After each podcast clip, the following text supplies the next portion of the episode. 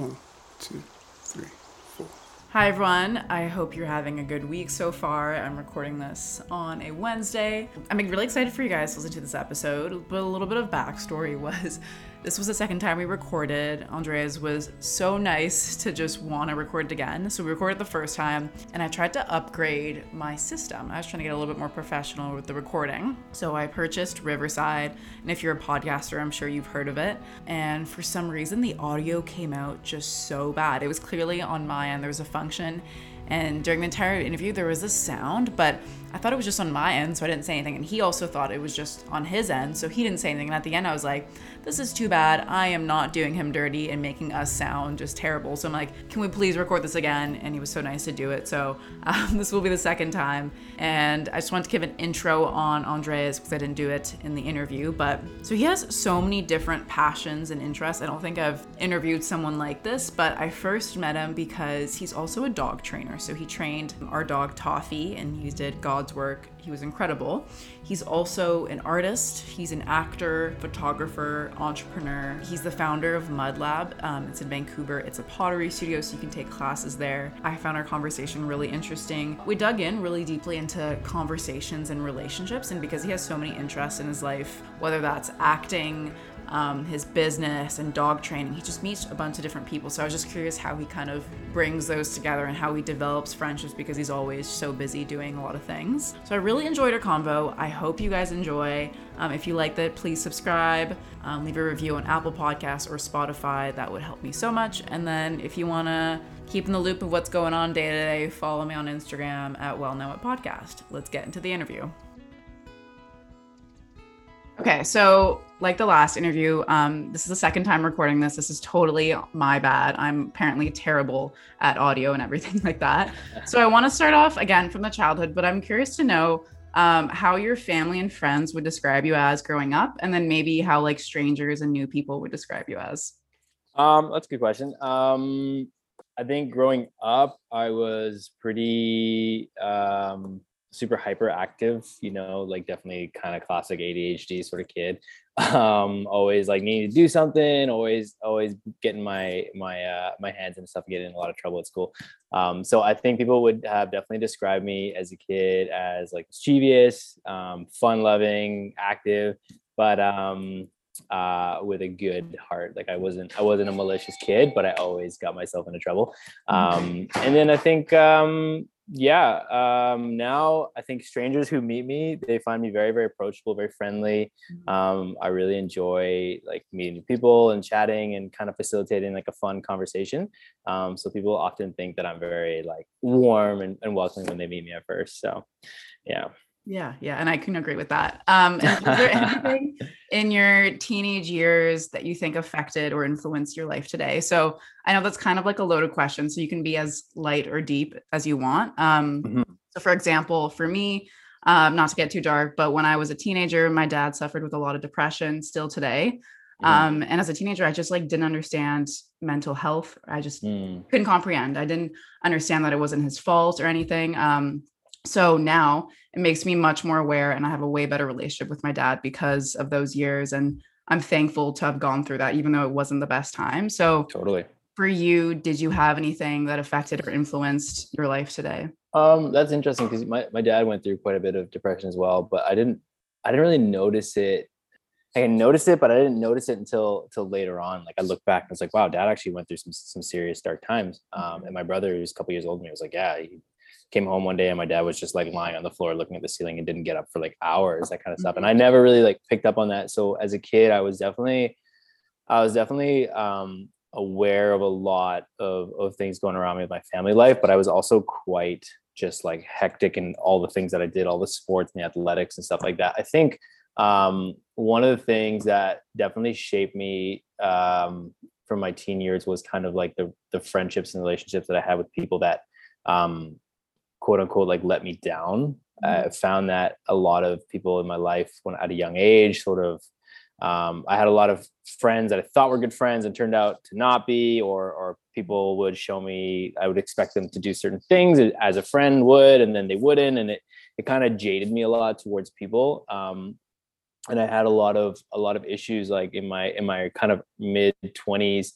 um, where I, the second anybody showed me any kind of sign that they weren't reliable or that they were going to potentially do something that um, brought me back to that feeling of like, yeah, like I can't count on that person. I immediately just like did one of those to people. Um, and that was you know, uh, to me, I've thought in the, in the, in the, at the time it was like, oh, it's a great way to kind of protect myself from from crappy people and and not like be let down or or or, or make sure that I'm I'm you know building relationships with people that are, are reliable.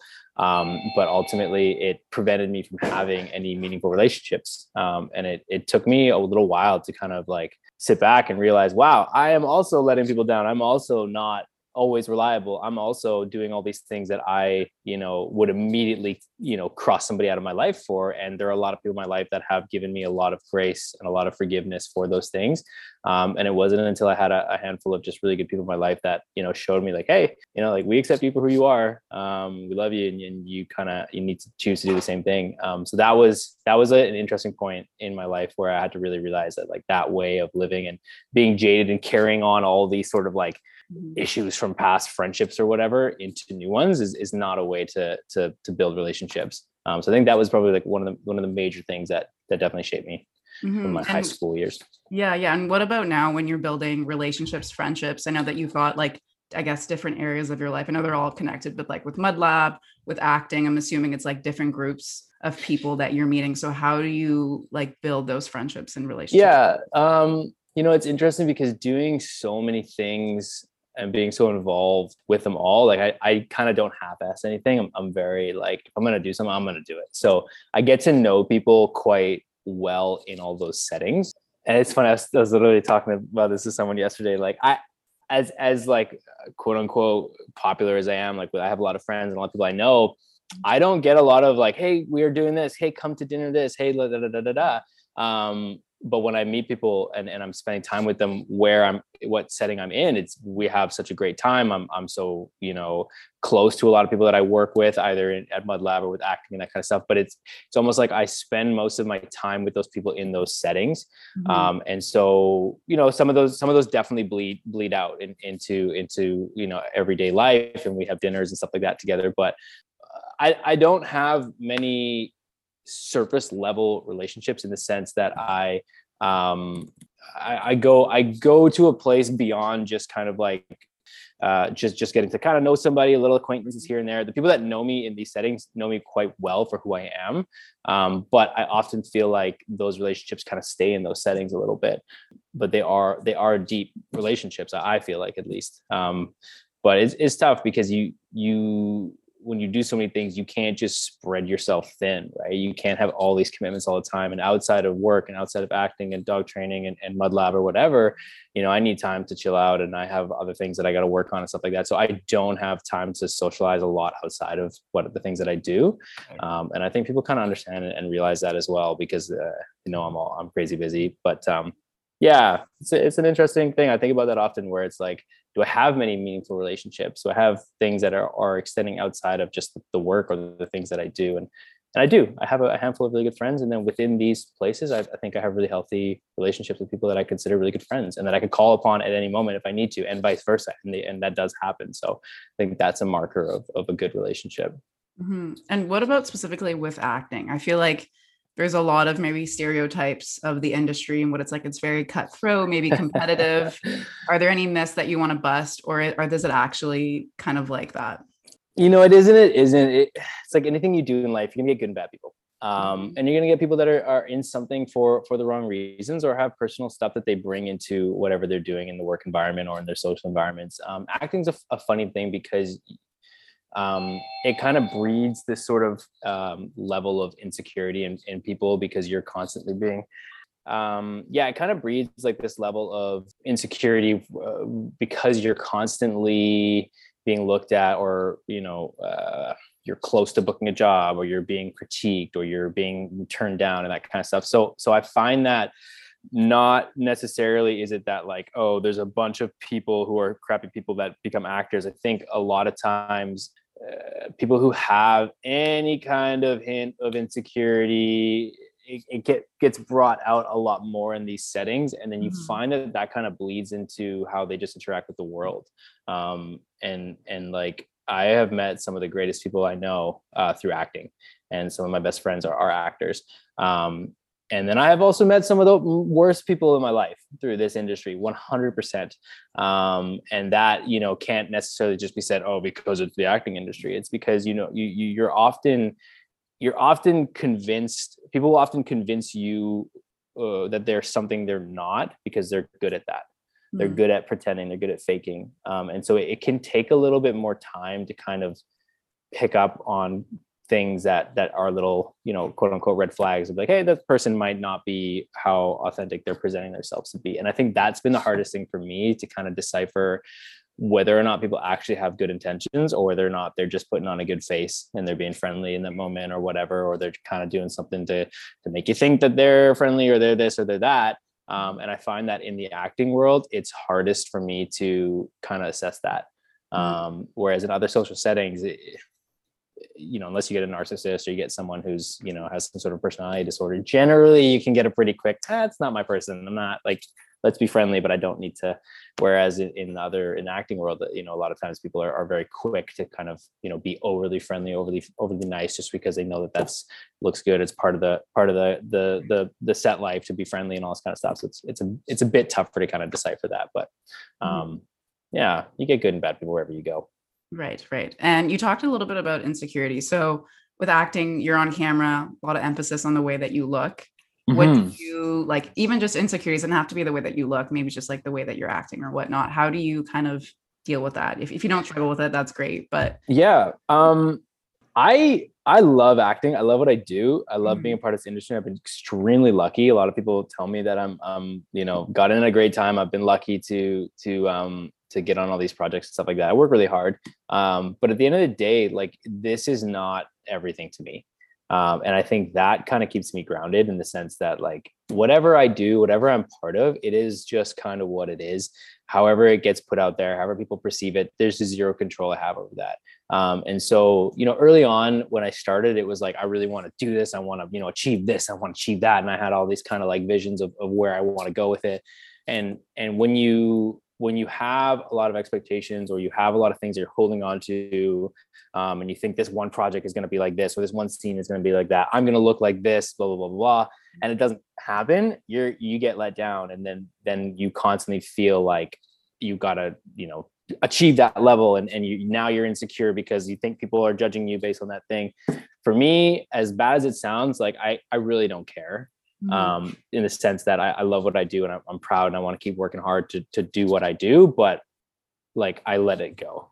Um, and that's taken a little bit of time. And that also is just something that I've worked hard to do in my life in general is to learn to just let stuff go a little more because I can really like get stuck and caught up on things. Mm-hmm. Um, and so for me that's that's like the only thing that keeps me grounded in this and and stops me from being insecure um, and getting caught up on like all the rejection or all the turn downs or the, the failed callbacks or the holes that didn't pan through all that kind of stuff it's like hey this project comes do my best put it out there however people perceive it it is what it is let's move on mm-hmm. be a mm-hmm. good person show up do your work and like nothing else is in your control um, but that's that's hard to to to actually grasp um, and and and do that efficiently because you can say it and have your little mantras and post your Instagram memes or whatever. But if you don't actually have something that grounds you in that, you're never going to actually be stable in that. So um, that's really the only way that I kind of fight the insecurity is, is that I just really don't care. Right, that's smart. And yeah. what makes a good uh, like project to you? So what roles are you looking for? Um, is it like do you also look based on like the director or producer or whatnot? So yeah, I'm just curious to know like what your process is. Totally. Um, I have I'm only kind of now at the point where I have done enough work and done enough significant projects that I, I can kind of understand, you know, what a good director is, what good mm-hmm. writing is, you know, how how uh, producers and stuff have put together a project in a meaningful way. Um, and you know, in terms of like what kind of roles I want, I'm I'm cool to do anything. Like I I love comedy. I love doing, you know, um, ridiculously goofy stuff, but I also love doing real serious drama. And I love doing projects that have a, a purpose and a meaning, um, and maybe have a little bit of grit to them and, and tell tell a real story. Um, and and so I don't have like specific projects that I really want to do, but at the end of the day, like it's about sorry, Boogie's barking. Come here, Boogie. It's about um, doing projects with people who are passionate about what it is that they're creating because i've done a lot of small parts in TV with directors who are just there for the episode and there it's a paycheck, right? It's a resume booster for them or whatever it is.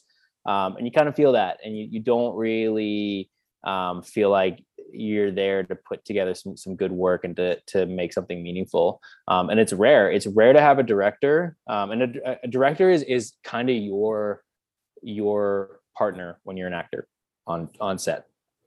You know you have other actors and stuff like that that you bounce uh, stuff with and you work together and, and, that makes or breaks a scene. But if you don't have a director that can facilitate a good a good scene or a good um uh bring like bring something out of you in a meaningful way you're screwed really? Because because you, you can have a director that's going to tell you to do it this way or do it that way or try this line or and they just kind of over direct you or don't get you to a place where you're actually involved in a meaningful story or, or, or presenting a character or presenting some sort of um, you know a, a, scene essentially in a way that is has a depth to it beyond just like say the lines um, that's that's kind of I've found that more rare. And when I do find a good director, like it impacts me significantly, and I carry that through because they'll they'll help you break down a scene and they'll help you break down a script in a way that you may not have seen, and they'll get you to understand things a bit better um, in terms of like what the character might do or what the writing is actually saying or what the setting is actually how it's impacting you,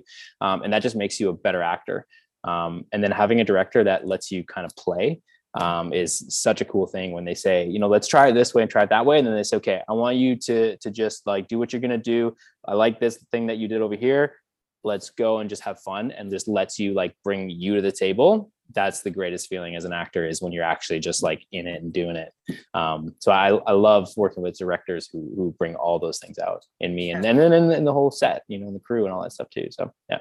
Yeah, I really like when some actors become directors or they like switch roles because they have a better understanding, I guess, of like being in front of the camera and then behind. Totally. Do you see yeah. yourself ever being behind the camera or mm-hmm. now just being in front? I'd love to. I'd love to do uh, more um, on the uh, uh, behind the camera side of things. Um, I used to do a lot of videography and, and make short videos and things like mm-hmm. that. Um, and so I, I, do really, really enjoy that.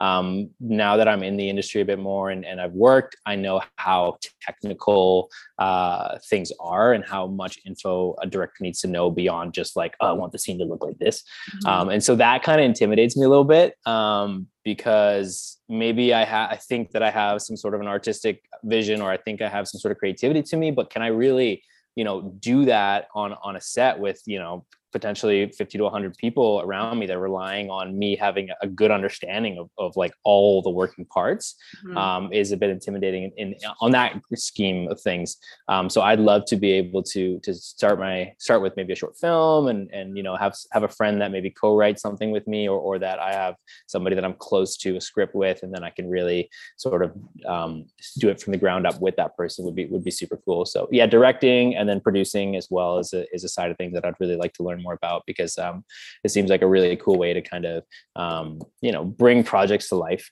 um, through through um, you know producing and, and, and bringing people together. And there's just so much involved in that side of things that i don't really know about but i really want to know about. So mm-hmm. in time in time I'll, I'll get there slowly. So. Yeah i think that's a common challenge not just with acting like having a vision and communicating it properly. Like for example your business mud lab like you have a lot of moving pieces and you have instructors like if you weren't able to communicate it properly i know it's very different from acting like it could have gone completely sideways. I think a lot of people struggle with that. Yeah.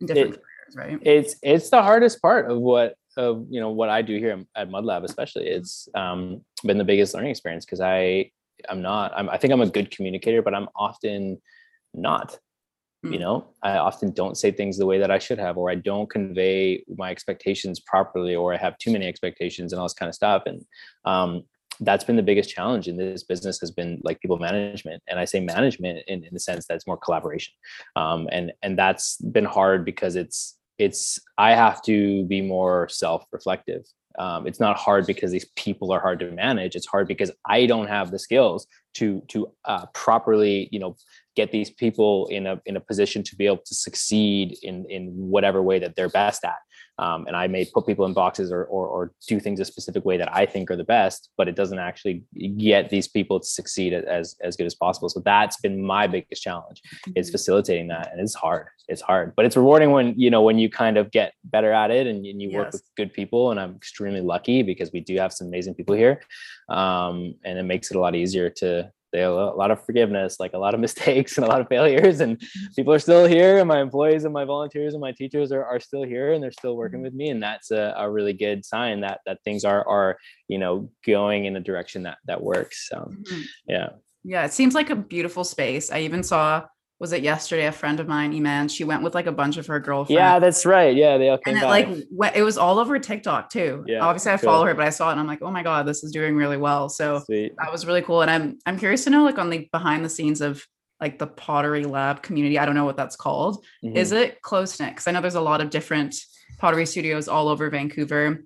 I've been to two different ones. One where it was like just one girl, it was like in a small studio, where another was with like an older man who's had a business forever and is a very Yeah. different experience. So, totally. what is the community like back there? Um, yeah, that's that's an interesting one because I, you know, I started in rec centers um, in in North Vancouver at the uh, Delbrook Rec Centers where I first started, Mhm. um, and then I was down in LA and I worked out of a studio there, um, and then I came up here and I started teaching a studio, one of the bigger studios in town here, and um, I learned a lot about the industry about um, how to you know build a space and, and do classes and stuff like that from all those places because i picked up different things everywhere.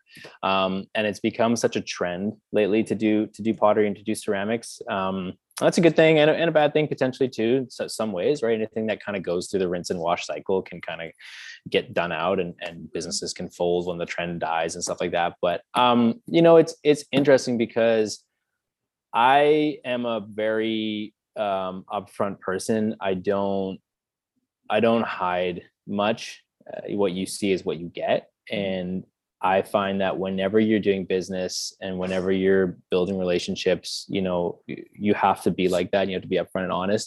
Um, and i think that there's just a lot of right now because of pottery being um, popular and and and trendy there's a lot of studios popping up. And so there's a lot of this feeling of competition. There's a lot of feeling of like oh this studio is doing this this studio is doing that. And we've noticed things too you know like we've noticed that we may post something and you know next week that studio is posting something the same or very similar and vice versa. And we did something and then we're like oh crap. Like we didn't notice that they had already done that exact thing like a week ago. And and so there's a lot of crossover and there's a lot of this feeling of like to me when i got into it i thought there was a pretty like strong community and people were like collaborative and everyone wants to have a good Mhm. time. And and and i kind of approach this like that you know and, and me and um, vin aurora who, who works with me here um, he's really well known in the community. He's a great guy and he's got a lot of good contacts. He's really well respected. And so we kind of approach this as like hey let's just let's do this have fun and open our doors to anybody that wants to be you know having to do with us or wants to get to know us. Um, but we weren't necessarily met with like the same kind of thing from the other side. Um, and that's fine. Um, and maybe you know from the other side they're looking at us being like who do these guys think they are opening up this you know what i mean? So it's interesting because it, it's it's a creative outlet. It's a creative thing to do and there's a lot of room for collaboration and i think there's enough you know i think there's enough space for multiple studios in town to, to, to be creative and do their own thing. There's no need to copy each other but there's there's a lot of overlap and there's a lot of kind of like feeling of of increased competition. Um, and i think that also people understand that like this bubble might pop at some point um, and so everyone's trying to get as you know as as much of it as they can or get as big as they can so they can sustain themselves because there's a lot of small studios right now um, and there's a few that have gone like really hard and opened up some some in a big space with a lot of equipment and and you know it's it's tough to to sustain a business like that because you know as as expensive as pottery is from a consumer perspective it's it's very expensive from a, a business perspective and if things go south another pandemic or something like that there's going to be a lot of trouble so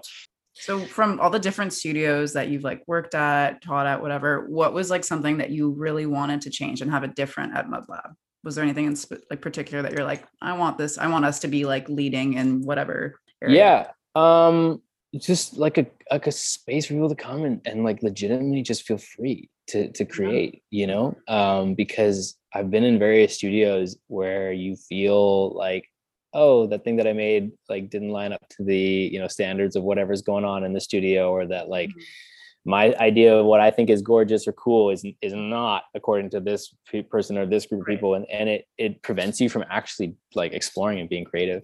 Mhm. Um, when I was down in in LA, like I was at a studio where it was 24 hour access. You pay it was pretty expensive. You pay a ridiculous amount of US dollars to to have the the key to the studio, but you just come and just make whatever the hell you want. Everyone left Mhm. you alone. You had a great time. You come at three in the morning and you started to meet people and, and get a community. And like I did the best, my opinion, the best like individual work that I've ever done there.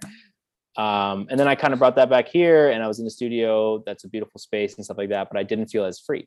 Um, and so I wanted to, you know, create a space here where anybody with any style and any aesthetic can come here and sit down and feel like I belong here and I feel comfortable here.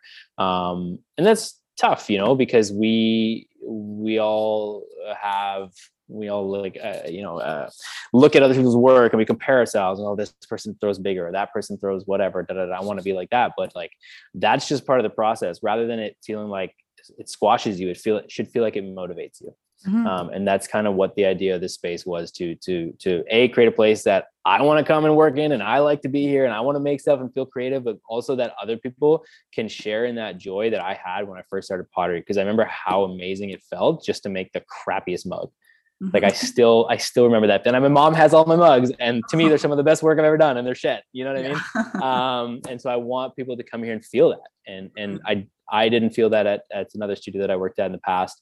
Mhm. Um, and and uh, that's part of the big reason why I kind of made this place was was to to bring that. So Mhm. I love that. Like I, as I mentioned, I went to one pot or I went to two pottery studios, and the first one, the experience was like was not great at all. Like it was a lesson, and the guy literally made it for me. I was like Mhm. trying to just hopped in and did it all, and I was like, yeah, yeah, I just paid for this lesson, but you did everything for me. So I think the space and the people really like make the experience, even though like I definitely. maybe pottery is more trendy now, but if you're seriously wanting to get into that, like if I just had that one experience, I probably like probably wouldn't continue yeah and and you know that's again like having having been through so many different studios and gone through different classes and taught at a few different places like i've Mhm. i've been lucky enough and i've taken a lot of feedback here like our classes now are nowhere near um or they're, they're sorry they're, they're way better than, than they were when we first started. Like like Mhm. we have progressed so much. And i often feel bad for the people who took our first like round of classes because like i just i've changed so much and taken so much Mhm. feedback. And that's the thing is you have to be willing to take feedback. Um and when we do these like one-off parties like your friend Iman when she came here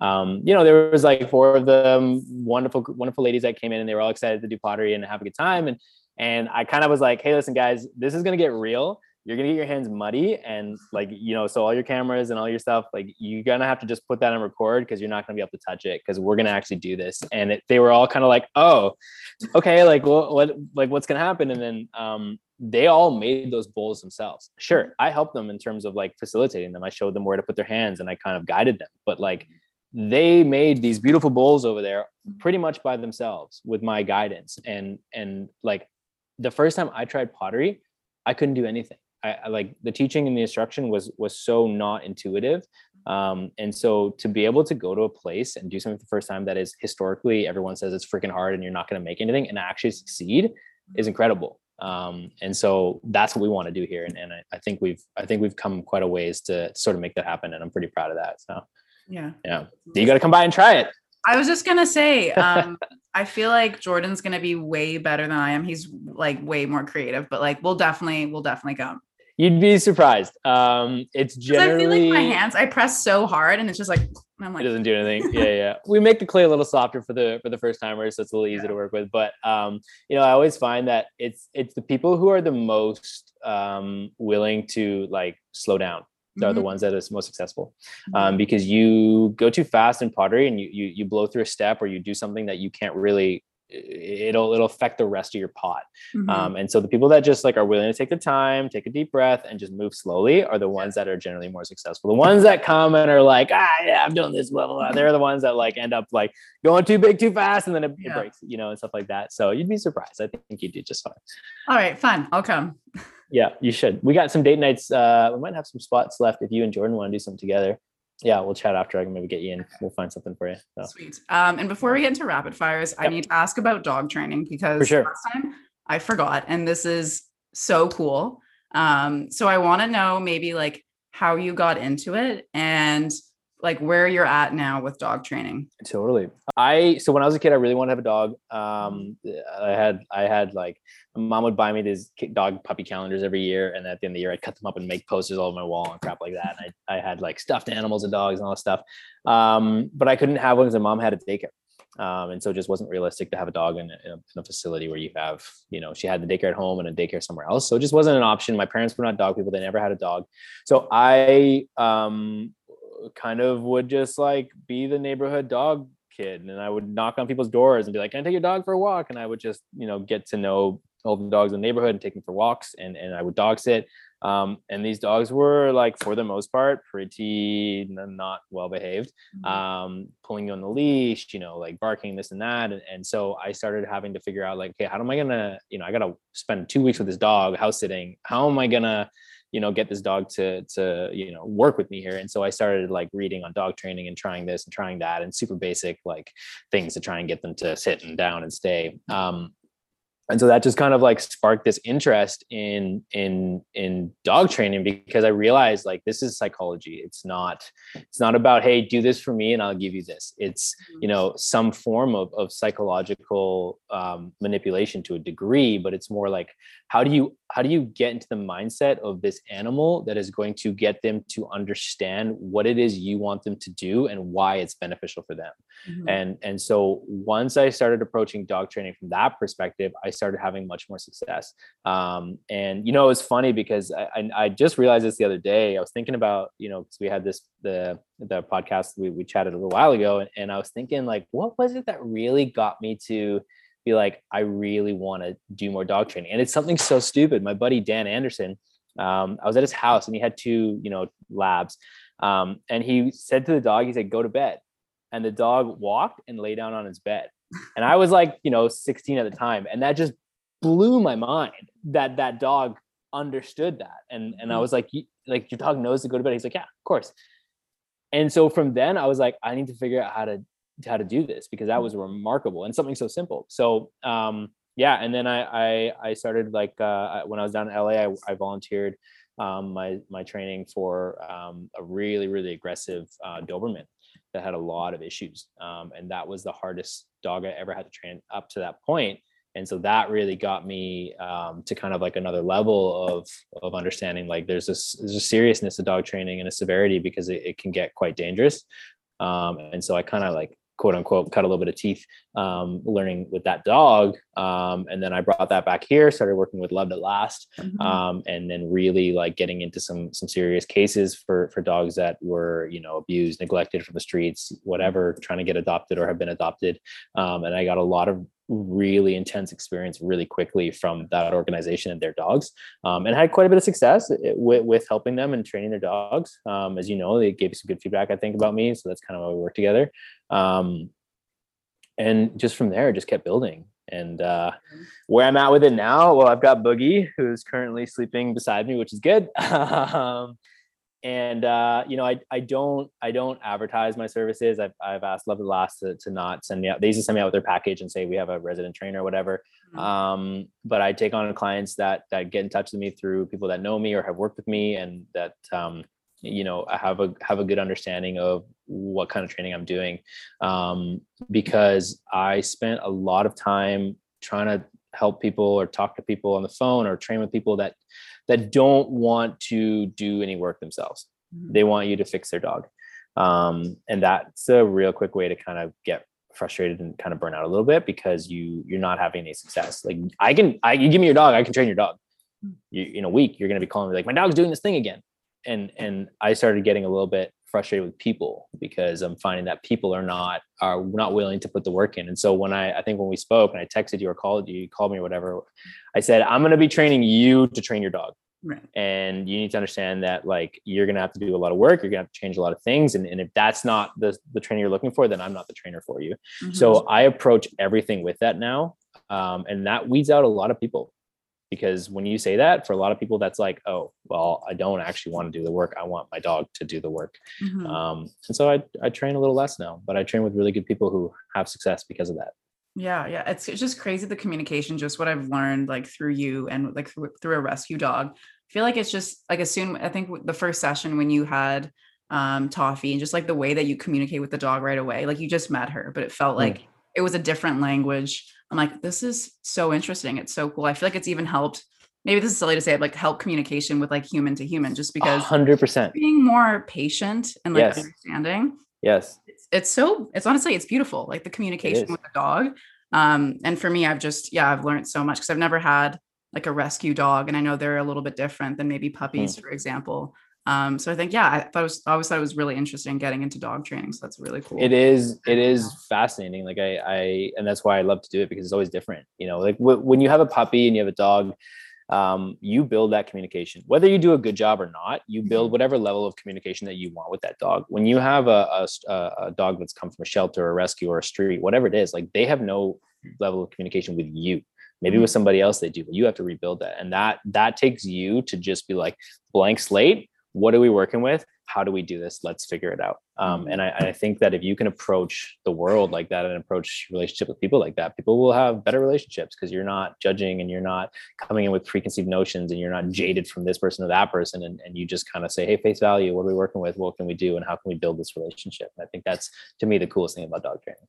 Totally yeah yeah. And well i had i well jordan and i rescued the dog together. So building that bringing in like another dog with us in the relationship yeah. Was definitely like it changed our relationship, but for the better, obviously. For sure. So I think when Good. we say like, what's our proudest accomplishment? Obviously, it's like having a dog together. Yeah. And like being able to have like a like a well-trained dog i think absolutely it's a lot of work it takes a lot out of you and to do it right you know and if anybody ever tells you that having a dog is easy like they're not doing it right or yeah. they got lucky because there are a lot of dogs out there that just sleep all day long yeah um but it's a lot of work and so i always think you know kudos to you both of you guys you guys did really good um, and you're doing really good. So keep it up because it's it's on you. It's on you. Your success is on you. So good job.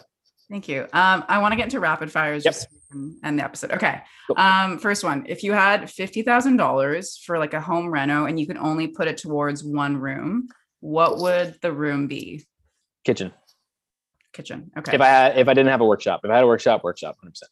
Okay, so like kitchen. you're thinking big kitchen. Well, I mean, fifty thousand dollars in a kitchen, it can it hopefully goes a long way, but yeah. but things go pretty quickly these days. Um, yeah, I, would love to cook. Um, I don't do it as much because I live in a crappy apartment with a kitchen the size of a bathtub. Um, so it's really annoying to kind of cook in there. But yeah, I love having like an island and, and a gas stove and like a big mm-hmm. sink. Like, yeah, that's my dream. And to have to have the kitchen look out to like the living room area. Yeah. Um, and so you can entertain, have like a bar around the kitchen. That's yeah one day I would say the same. Our, our kitchen's so tiny, and Jordan's a chef, and he's like, "Oh, is he? Okay, I didn't." Yeah, so he needs like the space. So I want yes. the kitchen so he can cook, and then I cool. can just. There you go. Self, selfish, but also beneficial for both. Yes, yes, exactly. Okay. Um, what's the favorite pottery piece that you've made? You've talked about like what you made for your mom, but is there one that kind of stands out? Um, Oh, that's a really good question. I know that there is, um, and it should just pop out. Recently, I've made some work that I'm super proud of, um, but there are some mugs that my mom has. There's there's one or two mugs in particular. That there's something about them that every time I hold them, I'm just like proud of the way they feel in my hands. And they were some of like the first mugs, first things I put handles on and stuff like that and like I can look at it and I can you know critique it and bah, this is not as good or whatever. But like there's such an honesty in those pieces, um, and uh, to me that is the most beautiful thing about pottery is the the honesty and the purity of just creating something. Um, now I'm in a stage where I'm making like much larger and bigger things and they're more complex forms, and I'm starting to add a different techniques and that kind of stuff. And I'm I'm starting to become a much more proud of the work that I'm creating now because it's much more um, personal to me, and I'm no longer like conscious of what people think about it. I'm just making stuff that I like. Um, but I will I will always look back with extreme fondness over the crappiest little mugs that I made because they're they're pure. Yes. Love that. Okay, two more questions. Uh, what compliment do you receive the most? um, people tell me that I'm very lively, um, I'm very energetic and, and uh, fun, um, which is true. I am definitely am. Um, but sometimes that's like a social crutch. You know, I do that to to like just to ease the things around me. But um, yeah, I, th- I think that's what people say is that I'm a, a very outgoing guy and fun, facilitating good times. Yes. Okay. Um, and last question. Uh, what do you wish people asked you more often? How I'm doing? No, kidding. um, so many people uh, have that answer, and that's so that's so fine. That's so fine. No, um, I've had a really hard time asking for help uh, mm-hmm. in my life. I've gotten better at it. Mhm. Um, but I've found that like it's profound when somebody just stops and says, "Hey, is there anything I can help you with? Like, what do you what do you need? You know, whether it's personal life or, or work or whatever it is. Like, people that just ask, "What can I do to help? How can I be, you know, beneficial to you in this particular circumstance?" From a genuine point of view, and, and not just trying to like, "Can I help you?" and so I can get something. To me, that's always like just kind of takes you aback because like when somebody asks that in a genuine way you kind of have to pause and be like what do i actually really need help with and do i actually want to take the time to you know get help from this person and so i wish i wish more people did that but only if it's from a genuine Right. Yes. perspective yeah Yeah, I agree. Well, thank you so much again for the Thank second you. time around. yes We're back and we're better. we're here yeah and we we crushed it so thank you so much for having me it was really cool and, and uh, i really appreciate all the really good questions in the, the chat so of course, yeah. And where can everyone find MudLab if they want to take a class? Yes, um, MudLab uh, at mudlab.ca is our Instagram. Mudlab.ca is our website. Um, hit us up there. All our class info information is there. Most things are almost so, all sold out. We have uh, we have a new class called Mudlight, which is like the one-off class that you can do. Um, and uh, definitely sign up for that if you just want to try pottery and get your get your hands muddy, as we say. Um, but yeah, yeah, you should be able to find us on Instagram pretty easily.